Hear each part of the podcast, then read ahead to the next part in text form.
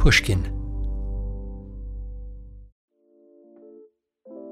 You can find inspiring stories almost anywhere. For instance, check out the co founders of Girls Who Do Interiors. This Miami based design company was started by three friends when they were still in school. And right from the start, they turned to Chase for Business for everything from banking and payment acceptance to credit cards.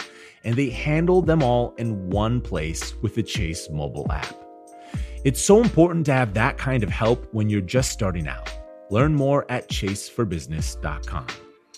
Make more of what's yours. Chase mobile app is available for select mobile devices. Message and data rates may apply. JP Morgan Chase Bank NA member FDIC. The most innovative companies are going further with T-Mobile for Business. The PGA of America is helping lower scores and elevate fan experiences with AI coaching tools and 5G connected cameras. AAA is getting more drivers back on the road fast with location telematics. And the Las Vegas Grand Prix is powering race day operations with 5G connectivity, giving fans an experience at the speed they deserve. This is accelerating innovation with T-Mobile for Business. Take your business further at t-mobile.com/now. Jake Halpern here. Before we get started, I wanted you to know that Deep Cover Season 2 will be dropping weekly on Mondays. But the full season is available right now, ad free, for Pushkin Plus subscribers. That's all 10 episodes right away. Find Pushkin Plus on the Deep Cover Show page in Apple Podcasts or at pushkin.fm.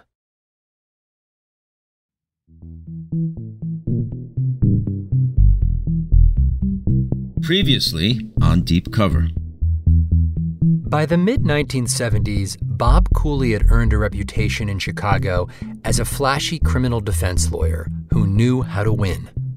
Sometimes he won fair and square, but he was also willing to place a bribe to get the verdict he wanted. In 1977, Bob was approached by Pat Marcy, the mob's political czar. Marcy asked him to fix a murder case, something that Bob had never done before.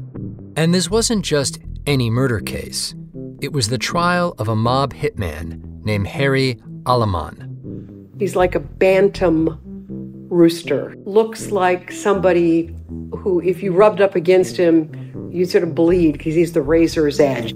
Bob knew that he needed to get this case into the hands of the exact right judge. And, according to Bob, he had the perfect person in mind.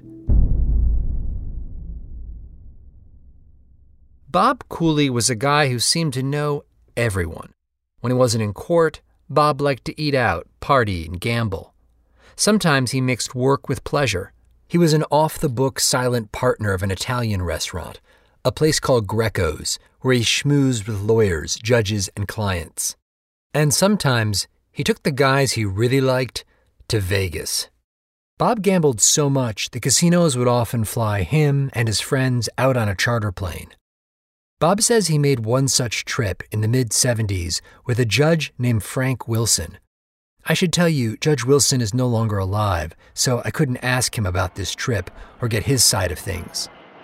But according to Bob, he and the judge get out to Vegas, gamble, have a good time, part ways at some point, and then, in the wee hours of the morning, they reconnect. He's sitting at the bar, and there's a girl sitting next to him, who I'm assuming is a working girl. Bob says that the judge had a bit too much to drink that night. So Bob and this quote, working girl, help the judge back to his room. Afterwards, this woman goes back to Bob's room with him. Once there, she suggests that they take a shower before, you know. So, anyhow, I get naked. I go in there. She's naked. When I go in there, I get in the shower. She doesn't get in the shower. Like, oh, okay. I'm in there no more than three or four minutes, and now it hits me. I got about, I don't know how much, five, six, seven thousand in cash in my pocket. I had just gotten a big fancy diamond ring not that long before. Suddenly, I jump out of the shower. By the time I get out, she's already out the door. Because I open the door and I see her towards the elevator. And I'm naked and, and I'm running. The moment I come out and she's gone, I know damn well what happened. And I open the door and I see her, and as I say, I'm naked, but I go running after her. She gets in the elevator and down she goes. Wait, seriously, Bob, honestly, you were running naked down the hallway? What, what did I just say? Bob frantically hits the down button in hot pursuit. A new elevator arrives, and Bob rushes in. I get in there, and there's an old couple, old couple standing in there. Like I said, it's about six in the morning now. I just put my hands over my my schmuck, and I I don't say a word. The woman especially, like, is you know, if she if she could have pushed her way out the back of the elevator going down, she would have. Wait, hold up. Just to be just to be totally clear here, Bob, you're buck naked in the elevator, covering your private parts, and there's an elderly couple cornered over there, the other far end of the elevator. No, but the elevator wasn't that big. We're talking a small elevator, probably about three feet behind me. And so I turn my back, and you know, but I'm covering I'm covering my schmuck. But now I have to get out of there, and, and we're at the ground level. So I run over to the pole and I grab a towel and I go see the security. And I said, I just got robbed. I didn't know, but I assumed I got robbed, or she wouldn't have been, you know, gone. All my life, I've been able to instantaneously, you know, figure things that are happening. That's been my nature. Well, maybe not instantaneously. I mean, she did get away. But you got to give Bob an A for effort. Eventually, Bob says he checks in with the judge. In the morning, I see Frank, and Frank is complaining, you know, he had like eight, nine hundred bucks in his pocket and she robbed him. And he said, Why'd you let her do that? You know, what? He said, Why did you let her? He's blaming me for him getting robbed. But I said, She got me for a lot more than she got you. The whole thing was like a scene right out of The Hangover. It was a classic what happens in Vegas stays in Vegas moment. Bob says that he did all this simply because he liked to have fun and he valued Frank Wilson as a friend. But all of this male bonding served another purpose. It built trust, something that Bob might use to his own advantage if he ever wanted to. Which is why, in early 1977, when Bob was asked to fix a high profile murder case, Bob thought of Judge Frank Wilson. Bob says he just knew this would be the judge to ask, the man to take the bribe. And if it worked, if Bob could pull this off, he'd prove his worth to Pat Marcy and the mob. He'd be the man in Chicago.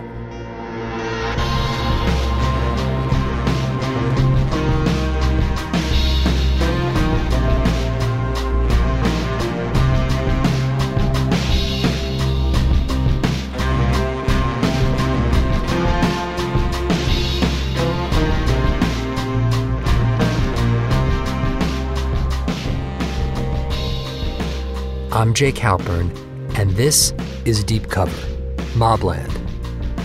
Episode 3 The Fix.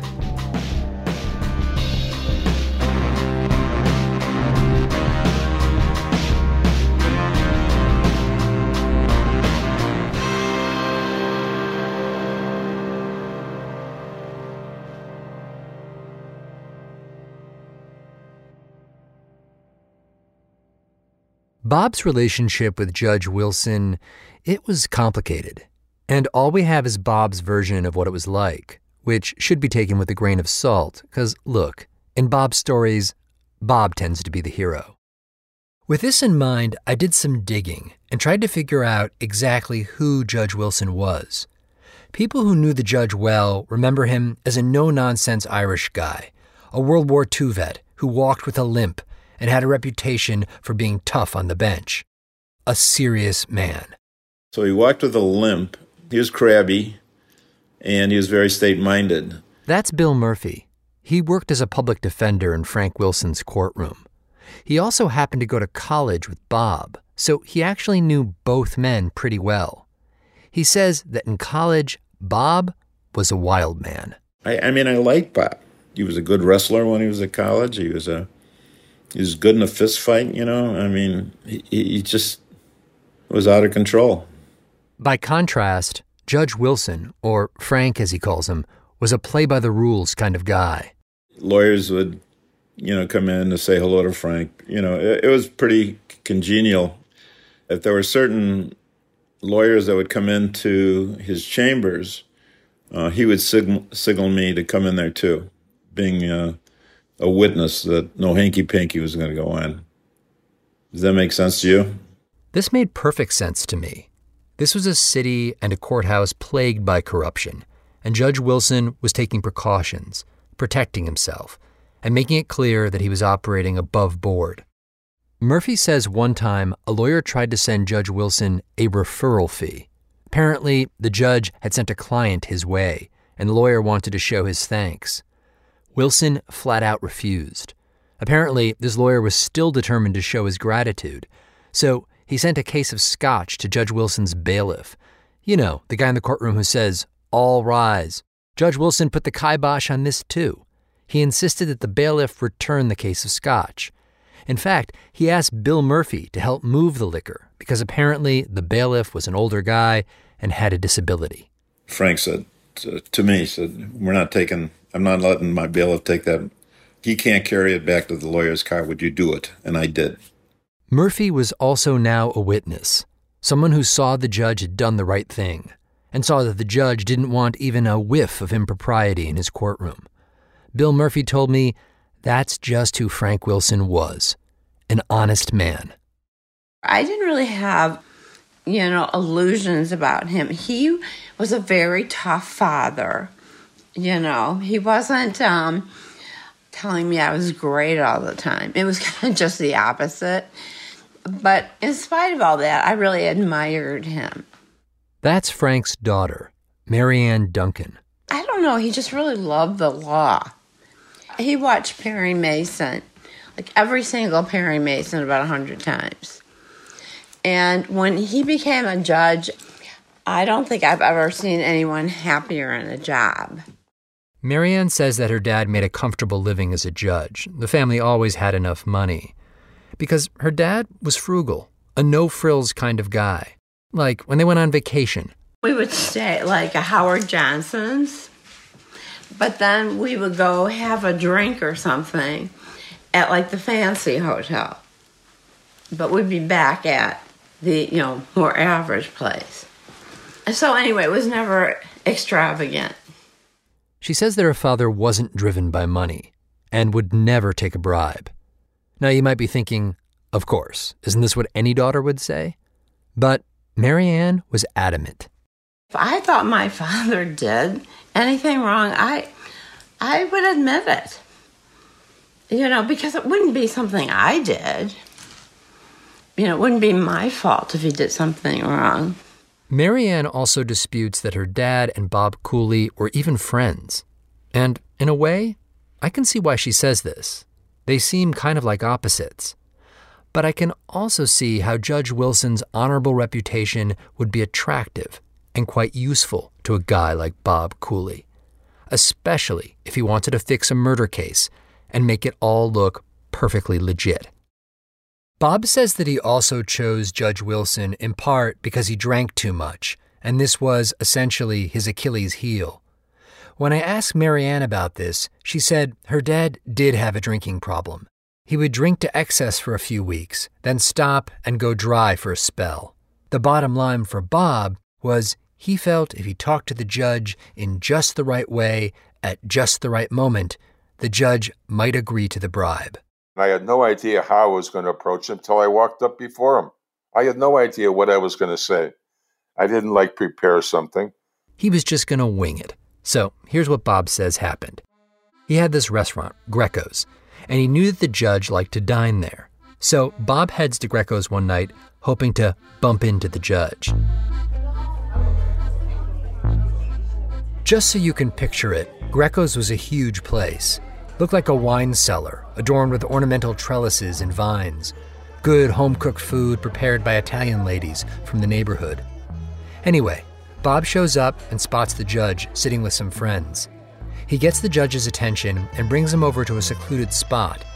Then, ever so casually, Bob says, Judge, somebody contacted me and wants me to, to handle a case. That was the word Bob always used in situations like this handle a case. If he would have said to me anything to the effect that uh, I don't want to talk to you about it or whatever, you know, so be it. End the conversation. But he said something that really struck me as bizarre. He said to Bob, You mean the Harry Aleman case? Bob was taken aback. It was as if the judge knew what Bob was going to ask before he even asked it. The judge then told Bob, They SOJ'd me on that case. SOJ. That stands for Substitution of Judge. In Illinois, if a case is assigned to a judge and, for whatever reason, either side doesn't like that judge, they have a chance to veto him, ask for another judge. So that's what Wilson was saying to Bob. He'd been SOJ'd, blocked on this case. Turns out, Harry Aleman's legal team had vetoed Wilson, and they'd done this almost certainly because of Wilson's tough reputation. This was news to Bob. But Bob had a hunch that, with the mob's help, they could pull some strings and undo this, get the case in front of Wilson. In other words, a problem that could be solved. Bob just plays it cool. He doesn't say anything right away. Instead, he waits. A few nights later, according to Bob, he bumps into the judge again and brings up the whole matter once more, tells the judge what a weak case he thinks this is, and makes his pitch. If I can get the case to you, you know, will you take it? Not saying to fix it or anything else. And he said to me, You can't do it. And I said, Well, I think we can. Notice how careful Bob is being. He's poking around, looking for a soft spot, testing whether the judge would even consider this. And Bob says the judge isn't giving him a hard no, more like a maybe, which is all he needs. Now comes the full charm offensive. He invites the judge to dinner at his restaurant. Bob's laid out all the groundwork. Now it's just a matter of locking him in. About maybe about halfway through dinner, the judge went to the bathroom. That's when I thought I will approach him. This would be the moment. You may be thinking, really? In the bathroom? But as you'll come to see, this was Bob's go to place to have discreet conversations. Anyway, Bob says they get to the bathroom, and Bob slips his hand into his pocket and clutches a wad of cash $2,500. I just took it out and I put my hand out and he and he put his hand out and he took it. And he said, What's this for? And I said, Judge, you know, that's for you. I said, if I can't get the case to you, so be it. And I walked out. It was a shrewd play.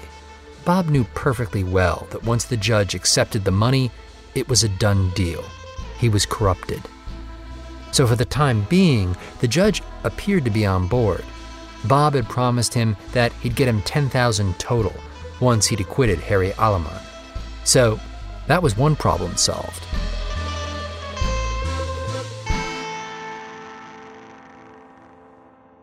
Not long after this, Bob got a call from a mobster he knew. He asked Bob to meet at a motel out by the airport. When Bob arrives, they head upstairs to an empty room. A few minutes later, there's a knock on the door. And in walks Harry Aleman. Harry had stone cold eyes. He just did. He reminded me a lot of Pat Marcy. Pat Marcy was the same way, but Harry looked pure evil. Apparently, there was no mistaking who or what this guy was. He looks like what he was. He looks like a mob hit guy. Short, uh, in pretty good shape physically. Always wore a suit. Never saw Harry without him in a suit. I wonder if he went swimming in a fucking suit. Technically, Bob wasn't representing Harry. Harry had a veteran trial lawyer who would be arguing the case in the courtroom. Bob was just the fixer. But apparently, Harry wanted to talk with Bob directly about Judge Wilson. According to Bob, Harry was worried, worried about the judge's tough reputation. And you can understand why Harry might also be a little confused. First, his legal team had blocked this judge. Now they were wrangling to get into his courtroom, which was kind of weird. And apparently, Harry wanted to make sure that everything was under control. And I said, Look, I said, yes, I said I would handle the case. And that's when he said, If there's a problem, you're going to have a problem. What does he mean by that? If there's a problem, you're going to have a problem. Like, what does that actually mean? It means that you're probably going to get killed, is what, uh, what I assume it means. Even so, Bob says he didn't worry. Everything was going as planned. And the case did end up in front of Wilson. It wasn't until the trial began that Bob started to panic.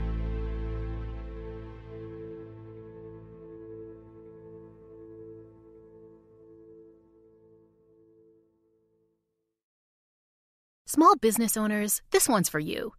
Chase for Business and iHeart bring you a new podcast series called The Unshakables. This one of a kind series will shine the spotlight on small business owners like you who faced a do or die moment that ultimately made their business what it is today. Join hosts Ben Walter, CEO of Chase for Business, and Tanya Nebo, a lawyer and business consultant, on these storytelling journeys of trials, tribulations, and triumphs that hinged on a single event, a split second decision, or even a stroke of luck. Whether the story is about a warehouse going up in flames or a former partner stealing a whole roster of clients, each episode will showcase the grit, determination, and resourcefulness a small business owner needed to turn a pivotal situation into a springboard for success. Listen to the Unshakables now and learn more at chase.com slash business slash podcast. Chase, make more of what's yours. Chase mobile app is available for select mobile devices. Message and data rates may apply. JP Morgan Chase Bank, NA member FDIC, copyright 2024. JP Morgan Chase & Co. The most innovative companies are going further with T-Mobile for Business. The PGA of America is helping lower scores and elevate fan experiences with AI coaching tools and 5G connected cameras. AAA is getting more drivers back on the road fast with location telematics. And the Las Vegas Grand Prix is powering race day operations with 5G connectivity, giving fans an experience at the speed they deserve. This is accelerating innovation with T-Mobile for Business. Take your business further at t-mobile.com/now. When you drive a vehicle so reliable it's backed by a 10-year, 100,000-mile limited warranty, you stop thinking about what you can't do and start doing what you never thought possible. Visit your local Kia dealer today to see what you're capable of in a vehicle that inspires confidence around every corner. Kia, movement that inspires. Call 800 333 4KIA for details. Always drive safely. Limited inventory available. Warranties include 10 year 100,000 mile powertrain and 5 year 60,000 mile basic. Warranties are limited. See retailer for details. By the time that Harry Aleman went on trial for murder, it was already a full blown media spectacle. Harry showed up in court dressed to the nines, with all the panache of a celebrity. He even looked a bit like a young Al Pacino, sporting a series of silk ties and perfectly tailored suits. The way the media described him, it was like the Grim Reaper had gone shopping at Barney's. Right off the bat, Harry's defense team tells the judge that they're giving up their right to a trial by jury. Now, some defendants like juries, see them as more sympathetic, which makes sense, unless, of course, you've bribed the judge. Then you want a bench trial, because in a bench trial, well, it's all up to the judge. With that matter settled, the trial begins. The first witness to be called to the stand was from the family of the victim, Billy Logan, his sister. You know her as Aunt Betty. The famous Chicago columnist Mike Royko captured the scene. He described Harry's reaction as the Logan sisters testified about the death of their brother. He wrote, quote, Harry just sat there, looking as cool and impassive as he has throughout. If being unjustly accused is a nightmarish experience, he's holding up about as well as anyone could. Turns out, this cool and impassive appearance, it was very deliberate on Harry's part. It was a whole way of being, and Harry's family had to follow it. Frankie Forliano, his daughter, remembers this well. It's what he taught us. If they, I don't care what they say to me, I don't care what they do to me, you are to show no emotion. Get up and walk away from these reporters. Don't give anybody any satisfaction. Okay, let's talk about motive. This was a hole in the prosecution's case, which they never really addressed in a satisfying way. There were reports in the press that Billy Logan may have been murdered because he refused to help the mob in a hijacking scheme. Now, if you recall, Billy was a Teamster. In theory, he had access to all kinds of information about trucks, when they arrived, when they departed, what they were carrying. The mob apparently wanted this info. Billy said no, and well, he ended up dead because of it. That was one theory, anyway. I say theory because Billy was dead, so he couldn't talk. And the mob, well, it didn't exactly have a PR guy to comment. So theory was all there was. Without a clear cut motive, the heart of the prosecution's case was the testimony of not one, but two witnesses to the crime. The first was Harry Aleman's accomplice, the driver of the getaway car, Louis Almeida, a childhood friend of Harry's. Louis's testimony was pretty damning. Louis recalled the night of the murder, how they'd driven over to Billy's house, how Harry had yelled out the car window to get Billy's attention, and then shot him twice.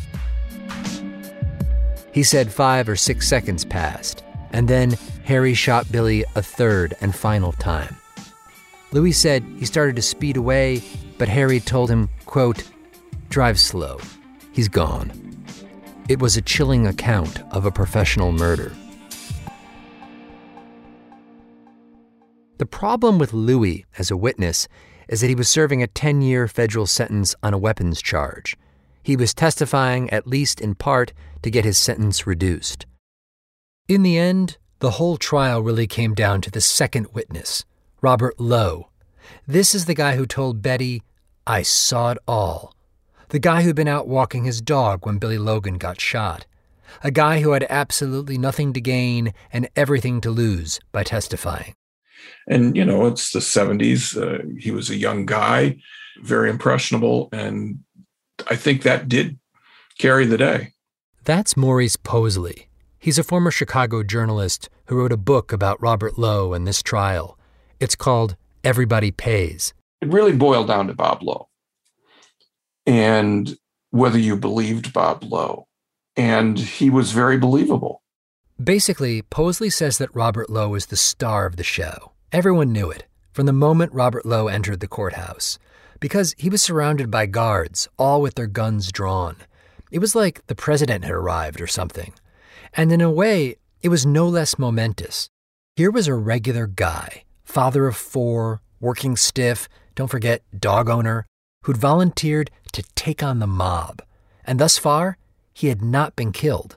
That was like being in downtown Chicago and seeing Bigfoot with a Red Sox hat on. Maurice Possley, he points out this didn't just happen. Robert Lowe didn't just wake up one morning, make a cup of Folgers, look in the mirror, and say, You know what? I think I'm going to testify against that really scary hitman today. No. The prosecutors told Robert basically that he had a chance to do the impossible put a mob hitman behind bars for murder. They laid it on thick.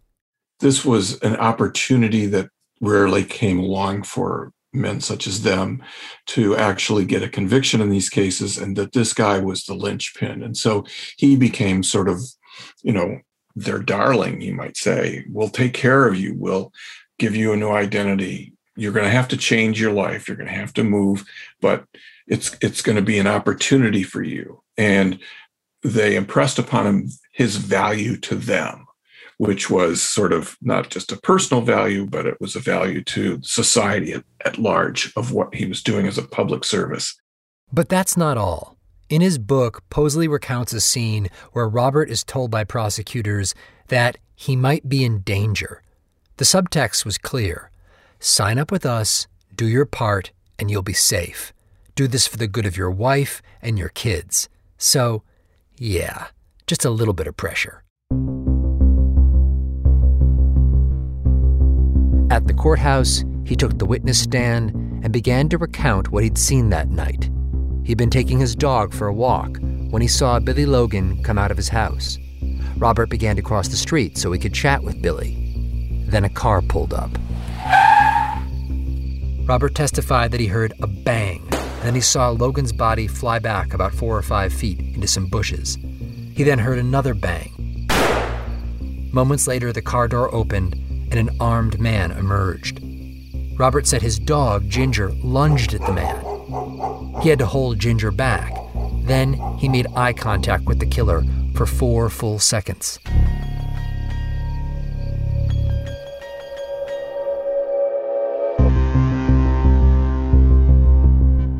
Then came the most dramatic moment in the whole trial. The prosecutor said, Mr. Lowe, I'd like you to look around the courtroom and see if you can see that man in court today. That's when Robert raises his hand and points directly at Harry. The prosecutor then says, Let the record indicate that the witness has identified the defendant, Harry Aleman.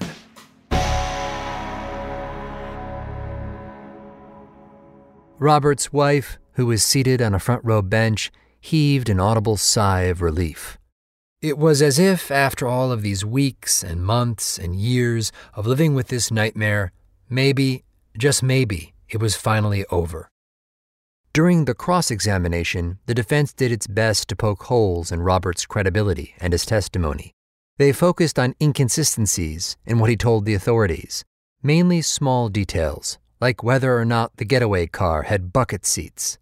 They said, in effect, his story at trial didn't match up exactly with what he'd told investigators previously. The defense attorney pressed on relentlessly. He questioned Robert's memory, hammering away in particular at the idea that he'd stared at the killer for a full four seconds. I'm going to read you a portion of his cross examination. Defense How was this man dressed that you stared at for four seconds? Robert I was looking at his face. Defense well, it was a brightly lighted area. It was bright enough to see good, wasn't it, Mr. Witness? Robert. Yes, sir. Defense. And you can't tell the court what the man was wearing. Robert. I wasn't looking at anything but his face. Defense. Was he wearing a sweater? Robert. I didn't notice. Defense. Was he wearing a coat? Robert. I don't know, sir. Defense. Was he wearing a windbreaker? Robert. I don't know, sir. Defense.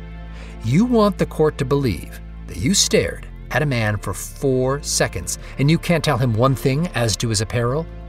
Prosecutor. Objection, Judge. Judge. Overruled. Robert. All I had my mind on was his face. I'll never forget that face as long as I live. The good news for Robert was that most of his testimony was corroborated by other witnesses. His account matched up with what Louis Almeida, the accomplice, had described. It also matched up with what Aunt Betty had said. At some point, there was a brief recess, and there was this moment captured by a local reporter. One of the victim's sisters approached Robert Lowe's wife, grabbed her hand, then told her tearfully, What your husband's doing, it can't bring Billy back but maybe it'll stop them from doing this to anybody else. The scene made the papers. It seemed to capture the human drama that was unfolding here a reunion of neighbors. Once upon a time, they waved friendly hellos across the street, and now one family was risking everything so that the other might have a shot at justice. It was the kind of story that could make people care. See this as just not another mob murder, but a parable about courage and family and community. The newspapers covered each day's proceedings ravenously. It was a media circus, and at the center of this was Judge Frank Wilson. His daughter, Marianne, told me that the press camped out on their front lawn, that they hounded her father with questions, and her too. It was relentless. Everyone was angling for a clue. How would the judge rule?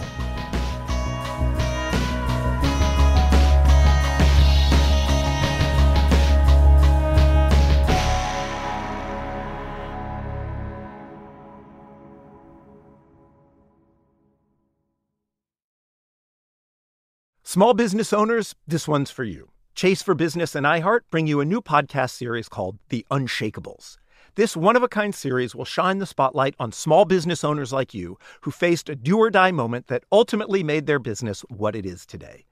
Join hosts Ben Walter, CEO of Chase for Business, and Tanya Nebo, a lawyer and business consultant, on these storytelling journeys of trials, tribulations, and triumphs that hinged on a single event, a split second decision, or even a stroke of luck.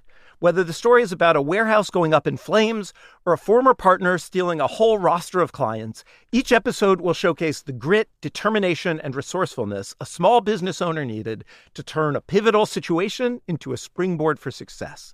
Listen to the Unshakables now and learn more at chase.com slash business slash podcast. Chase, make more of what's yours. Chase mobile app is available for select mobile devices. Message and data rates may apply.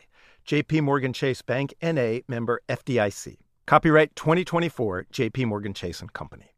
The most innovative companies are going further with T-Mobile for Business. The PGA of America is helping lower scores and elevate fan experiences with AI coaching tools and 5G connected cameras.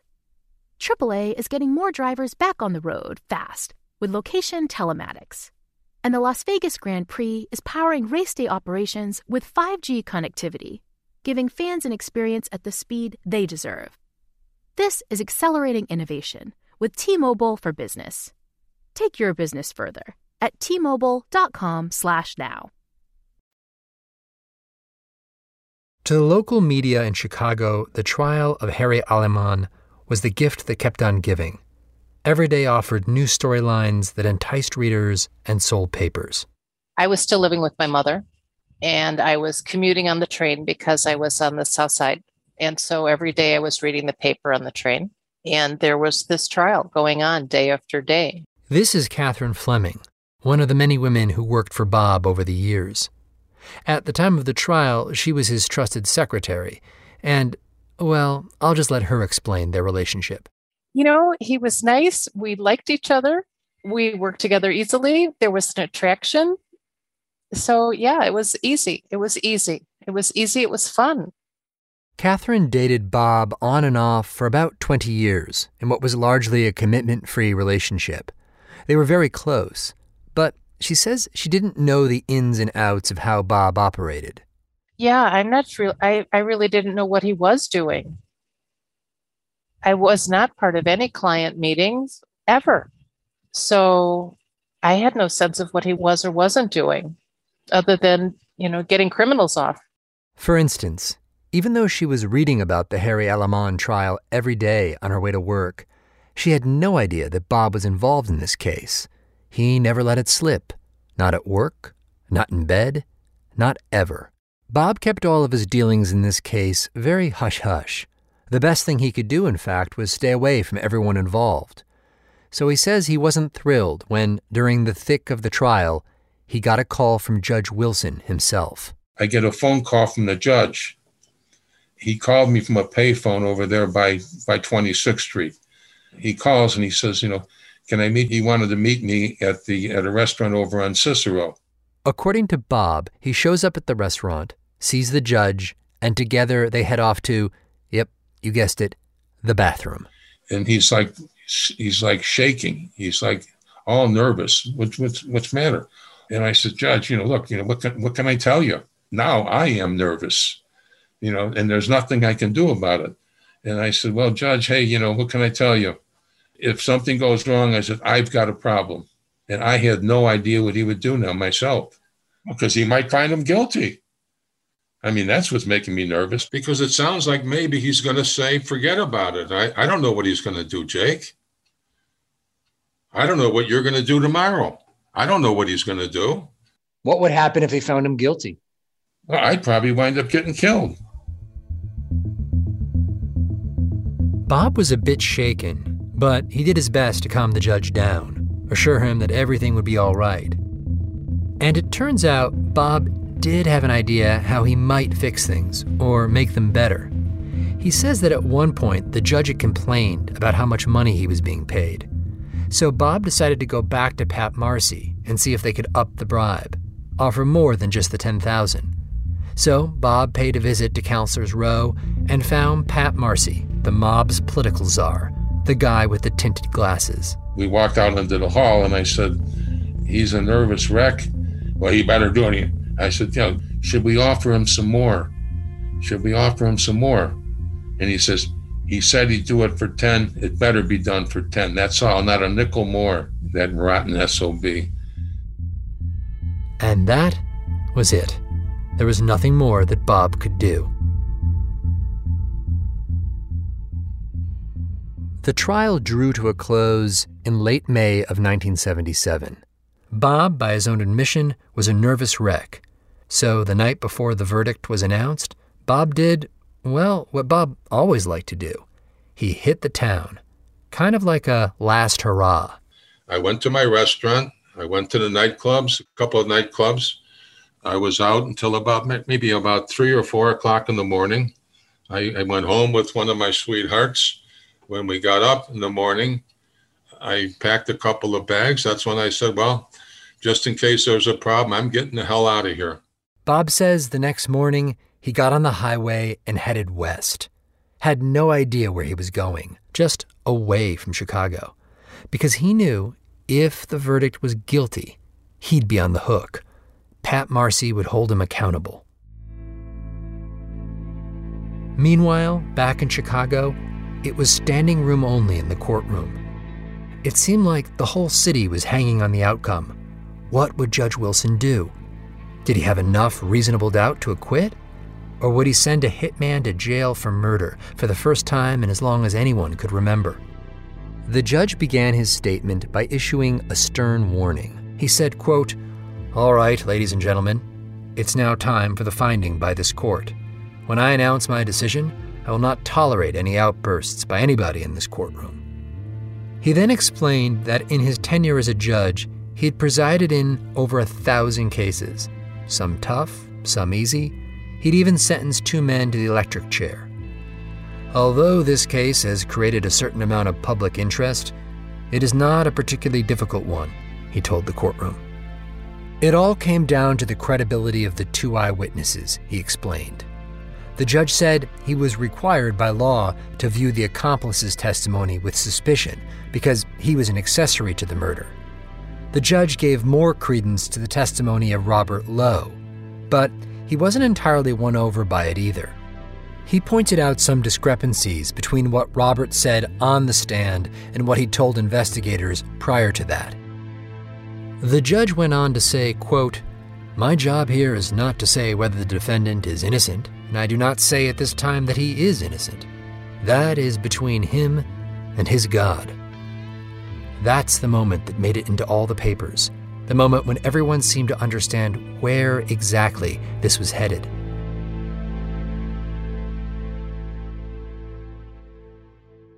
Johanna Centinello, the niece of the victim, remembers this moment vividly. Because I remember my mom squeezing my hand and she started to cry. And she said, How could this be? How could it be that he's saying this is between him and his God? I think everybody was just stunned, and it wasn't making any sense. The judge continued My decision may not be a popular one, but for those who disagree, I wish to state that every defendant, and I mean every defendant, no matter who he might be, is entitled to a fair trial. With all of this in mind, the judge concluded I find the state has fallen far short of their burden of proving the defendant guilty beyond a reasonable doubt. There was an uproar. For Harry's daughter, Frankie, there was no immediate joy or even relief. It was just like, I don't even know. I was just numb. I was just numb. My mom was next to me and just stand there. And my mom's like, it's okay. It's going to be okay. Harry eventually made his way out of the courtroom, walked away, a free man. All the while, the news cameramen clicked away. It was an iconic moment. Here's Maurice Possley, the journalist. The image of Harry walking out of the courthouse with his wife and attorney with a sort of smirk, self satisfied smirk on his face that gave you the impression of See, I could have told you that this was going to happen. Meanwhile, miles away in his car heading west, Bob Cooley was listening to the news. I heard on the radio, you know, the judge found him not guilty. You know, everybody's screaming because the evidence was overwhelming and all the rest of that bullshit. I turned the car around. Turned his car around because he'd done it. He'd gotten the verdict that he'd wanted. He'd come through for Harry Aleman and, more importantly, for Pat Marcy, the mob's political czar. Bob had taken a huge risk. Even for a veteran gambler like Bob, this was an epic roll of the dice. As the city of Chicago came back into view and the recently completed Sears Tower loomed in the distance, it must have seemed like this city was his for the taking.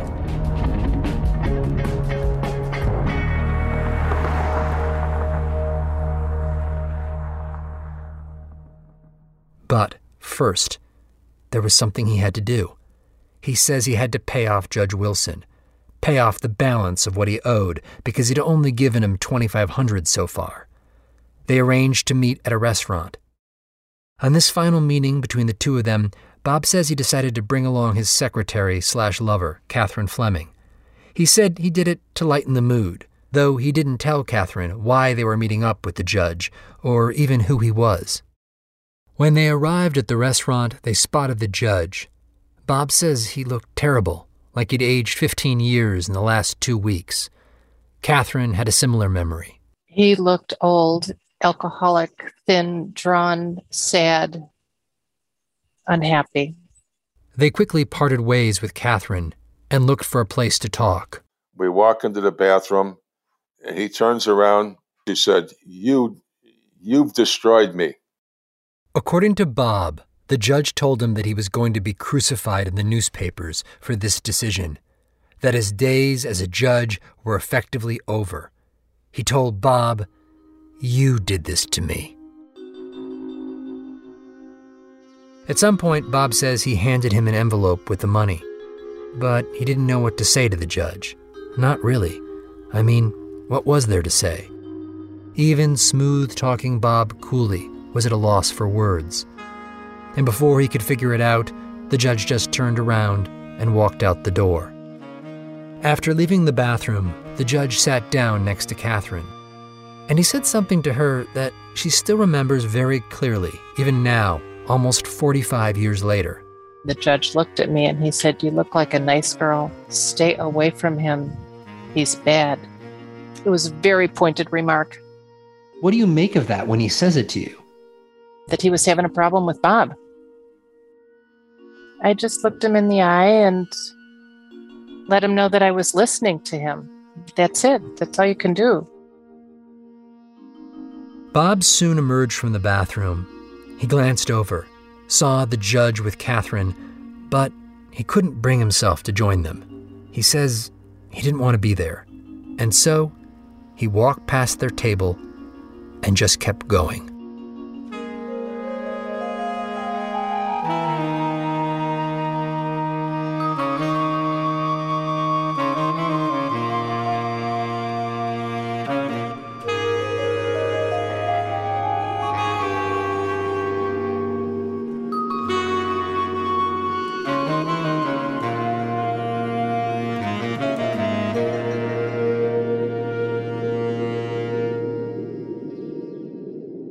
Next time on Deep Cover. I said, if anybody thinks for one second I'm going to even take a beating, they're thinking wrong. I said, and if I think I got a problem with you, I said, you're going to have the fucking problem.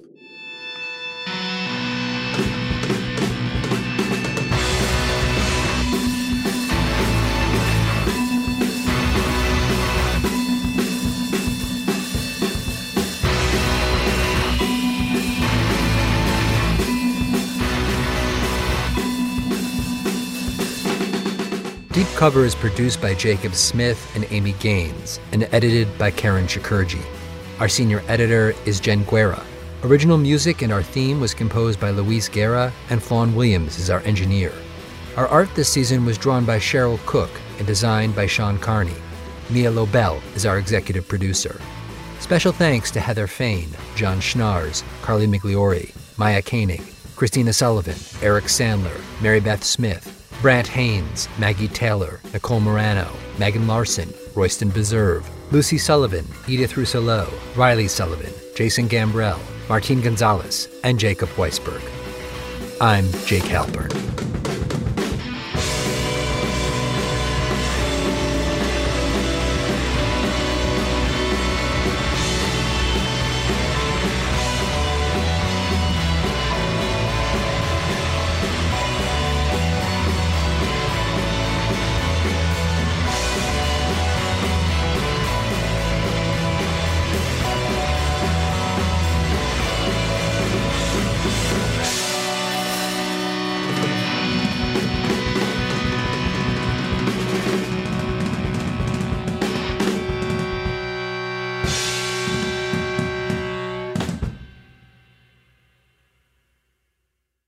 Subscribe to Pushkin Plus, and you can binge the rest of the season right now, ads free. Find Pushkin Plus on the Deep Cover Show page in Apple Podcasts or at pushkin.fm. To find more Pushkin podcasts, listen on the iHeartRadio app, Apple Podcasts, or wherever you listen to podcasts.